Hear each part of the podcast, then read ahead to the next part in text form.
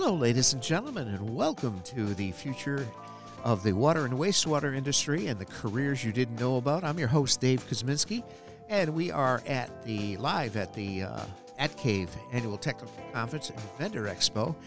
And I just met a new friend uh, in a different aspect of the industry, and is certainly a viable uh, career uh, that is available uh, to it. With us is Miss Sheela Lay. Lol. Lull. Okay. Hi, Sheela. How are you? Hi, Dave. I'm doing well. That's great. Uh, Sheela, you work for Blue Conduit. I do. Okay. So tell us a little bit about uh, Blue Conduit and uh, how you got involved in the water industry. Yeah, absolutely. So, uh, Blue Conduit is an analytics company. So, it's a company that is tech first, but um, we are very focused and born out of actually the lead water, cr- uh, the lead uh, water crisis in Flint, and we work on identifying lead service lines throughout the country. Ah. So we use machine learning and we use algorithms and data science to find where the lead service lines are located Uh-huh. and help reduce the uncertainty by a significant margin to ensure that utilities and municipalities um, and even state governments are able to effectively, accurately, and cost, I mean, most importantly, cost effectively Right. get the lead out. Get the lead out. Yeah. Okay. Now, um, how did how did you get involved? I mean, uh, I, I mean, obviously, this is a. Uh, with the lead and copper rule and all that kind of stuff is, is definitely is is that a kind of a, a, a direction that your company uh, took on? Yeah, absolutely. So, realizing the need. Yeah, so because uh, Blue Conduit came out of the Flint water crisis, um, the co-founders were both professors at the University of Michigan, and they came into the complete uh, chaos and were like, "Hey, you're using the funds really wildly. Like you're not f- actually figuring out where the lead is, Okay. and you're throwing good money after bad. Let's figure out. Let's like sit down and figure out how we can find those lead pipes." And Ah. they designed an algorithm Okay. and um, with uh, with the input of Jared Webb, who's our chief data scientist, and we're able to go from um, a, a program that was had no idea where the lead pipes were, kn- knew didn't know how much money to ask for, to a program that could identify with an over 80% hit rate where the lead pipes were located Okay. over time, not just like for the first 500 pipes, Okay. um, and dropped the replacement cost to $6,000 per pipe, Uh-huh. which without the technology, um, a different engineering firm came in and they saw that it uh, the hit rate plummeted to 20%, and the cost for each successful lead replacement was 23,000. Wow.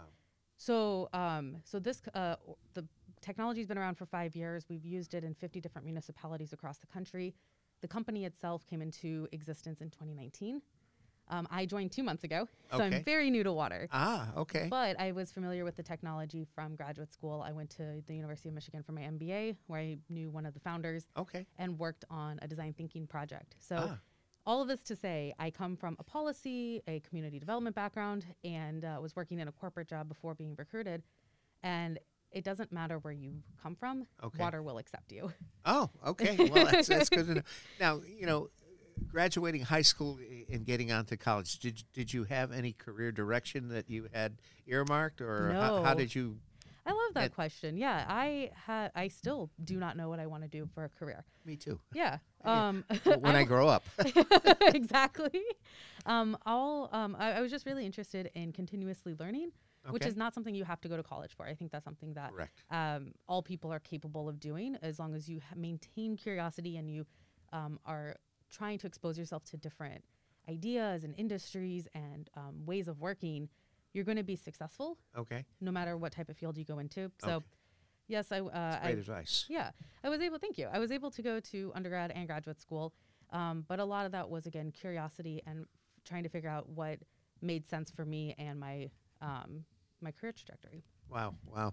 Well, you know, I, I launched this podcast a little over a month ago, okay, and I teach this uh, water and people class, uh, which is basically a high school class that um, exposes um, high school seniors uh, to to the water industry. And Yeah. as as you know, the water industry, as many other industries, are uh, exacerbated by uh, uh, a deluge of retirements. Yes, yes, yeah, and uh, there's going to be a lot of people that, that are going to be leaving the field. So, Yeah. uh, no pun intended, we have to refill the pipeline. you know, a, a- as far as that Yeah. goes. And I and I like the fact that you know. Um, you didn't know what you wanted to do, No. and I and I think you know as, as and it's well said that the water industry a- accepts everybody. Yeah. You know, and I think you know from a diversity standpoint, we're finding you know more uh, more females that are getting involved Yeah. uh, and so forth, and they bring a lot to the table. Yeah. They really do from a perspective, and it's. Uh, um, I mean, years ago when I got in the industry, it was you know it was primarily a male-dominated yeah, industry that's what I've heard. Yes. and it's it's it's totally changed and that's you know the whole premise of this podcast is Yeah. basically to get young students uh, involved in making them aware of the, that, that there are careers out there and they do not necessarily have to have a college degree when they start out with Exactly. Like know. that's something. You, call. This is how I think about higher education. It will be there. Yeah. Um, it doesn't make sense. Unfortunately, it's the same to use the same phrase, but to throw good money after bad. If you're not ready to go to college, correct you don't have to. Yeah. Um, and this is something I wish was talked about more. That there's technical school, there's jobs, there's Sure. co- community college. There's so many other alternatives to going straight into a four-year degree if you're not ready for it. right Um, and I, even if you are and you just want to take a, to, like figure out what you want to do in school, right working is a great option. yeah yeah Yeah. figure out what you want to do you know as far as that goes and again the the, the opportunities within the industry umbrella itself are, are y- you know, are endless uh, Yeah. and so forth. You're you're more or less on the on the consulting side uh, Yeah. and so forth, but there are operational side. Um, Absolutely. you know, uh, you've got HR, you've got uh, uh, you know, customer service reps, you've got meter readers and so Exactly. forth. So Well, one of the things that um, we uh, that I've been hearing time and time again, especially in ASDWA's uh, Lead Service Line Inventory Symposium, is um, a lot of regulators or, or, or pe- management people who manage the utilities are finding that they don't have the labor comply with LCR, right, to comply with the lead and copper rule. Um, they don't have the people who know how to uh, digitize or who know how to like move from an analog, a set of analog drawings, records and yeah, drawings yeah. to something digitized and standardized. Yeah. And well, that's good business for us um, because we can do that work and take it, uh, take a lot of that that labor bandwidth issue off people's hands. In the long run, it's not great for municipalities that or utilities who don't have newer labor coming in to help manage like bigger projects and um, asset management work. Well, a lot of small, you know, water utilities themselves. I mean, obviously, you've got the big three in Connecticut, which is your Connecticut Water, Aquarion, and regionals, and, and- Yeah. and, so forth. But you know, I come from a small municipality. Okay, we only have twenty three hundred customers. We don't have the depth and the resources. Exactly. Okay, to say, okay, uh, you know. Uh, we don't have a designated GIS person, Yeah, or we yeah, don't have an, an, a designated environmentalist, Absolutely. or, or, Yeah. whatever. So, you know, but it's something that uh, again through through the industry um, you, you need these things Exactly. you know as far as that goes so uh, phenomenal um, so wh- what's your favorite memory in in in, in your in the two months I've been working. okay, so real talk. Um, one of the most i- the most interesting aspect of my job. Um, yes, I work for a startup, so it's it's really chaotic in a good way, and I do a lot of different things, and I wear a lot of different hats.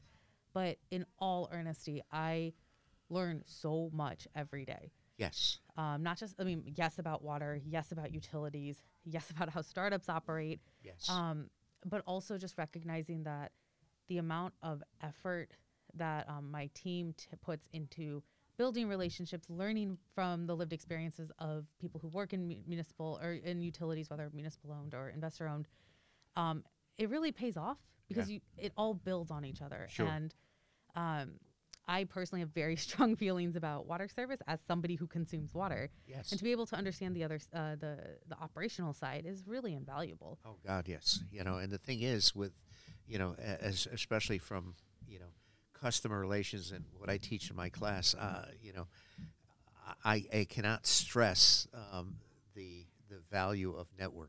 Yeah. Okay, because you never know. Uh, Okay, me meeting you, you meeting me, and so forth. That uh, hey, I know Sheela. Sheela is from. Uh, you know, can help me with lead service lines Yeah. you know so so that that's the type of thing the other thing that you interesting uh, talk, talk a little bit about startups okay because there are a lot of high school seniors that are out there that have I, I would say dreams or, or- Yeah. or, or aspirations uh, so tell us a little bit how, how your company kind of uh, evolved. Yes, yes. So um, I will actually want to quickly take a step back and compare and contrast working in a large corporation Yeah. versus a startup Okay. because I think that um, there are parallels to working for a large water corp- uh, system versus a smaller water system as well. Um, so if when you work for a large corporation or a large water system, um, a lot of the administrative side and a lot of the the system, uh, the processes inside of the organization are already set.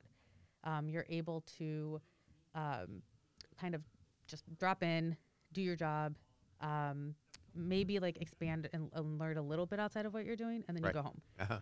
Startup is you.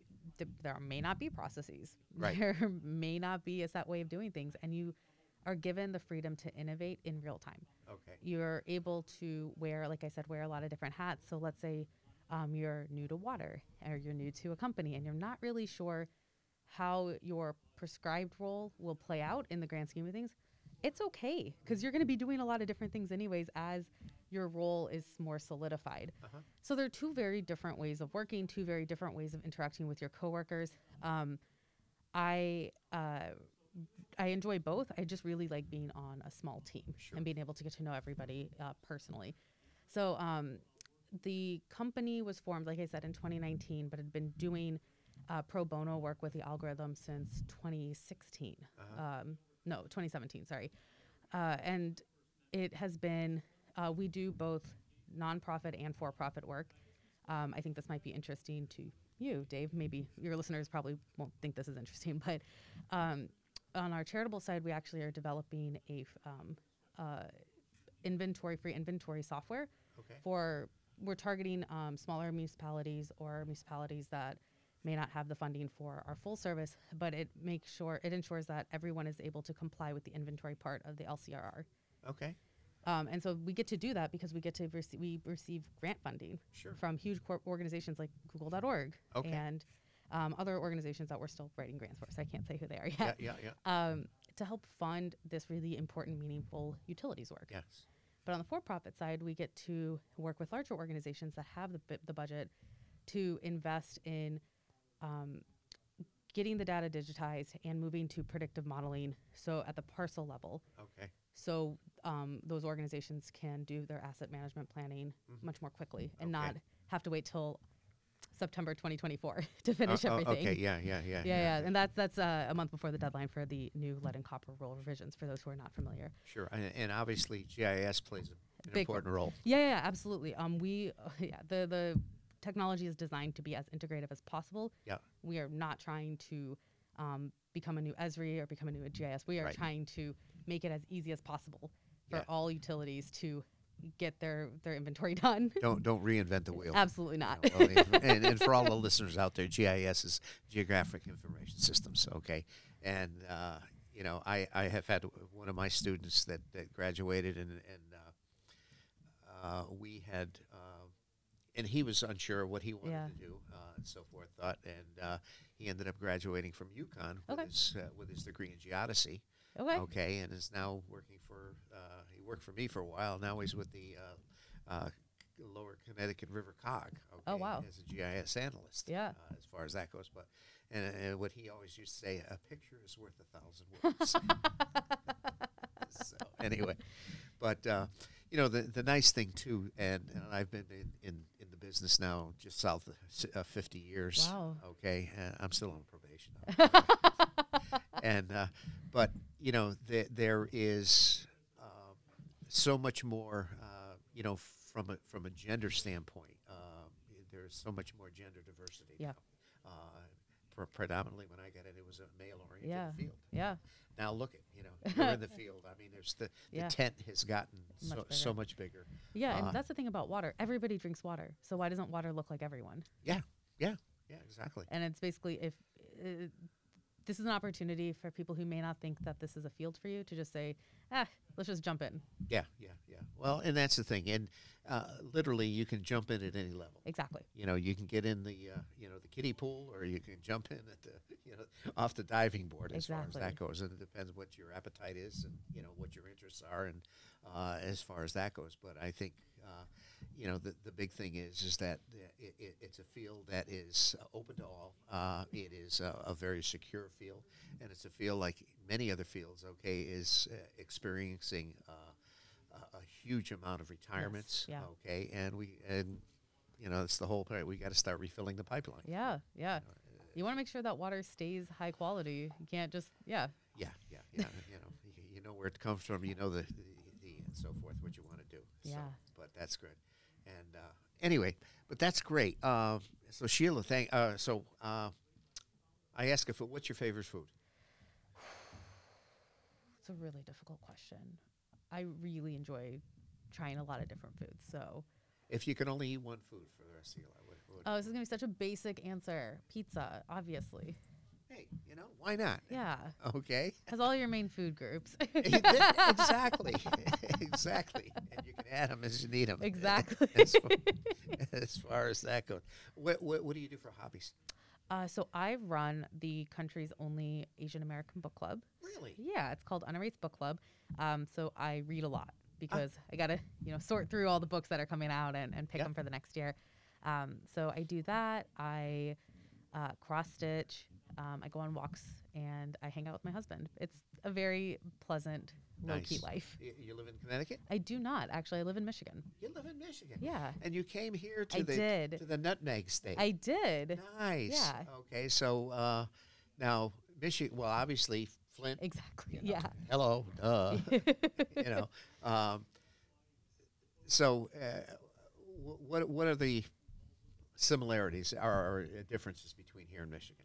Well, huge difference is size. Uh, Connecticut has the benefit of being a smaller state. Yeah. Everybody knows each other. Yeah, yeah. Um, I don't think that that's necessarily the same in Michigan. There's Okay. a lot of discrete players between regions and then um, eventually at the state level.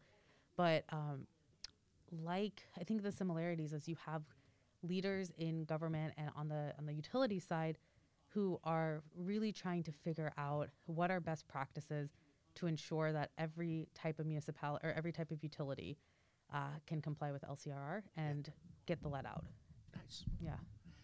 Well said. Well said. Got from there? Okay. Uh, any children? No. No. Okay. So that's good. More, more time to ride the bike. More time to read books. As far as far as that goes. Okay. Um, uh, music likes.